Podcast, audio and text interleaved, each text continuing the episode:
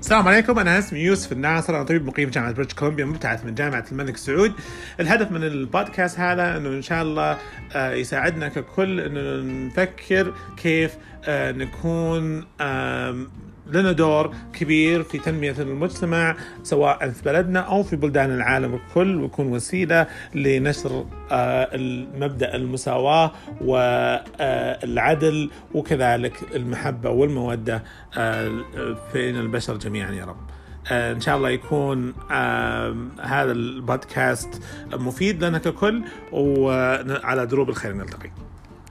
شاكر إنكم check it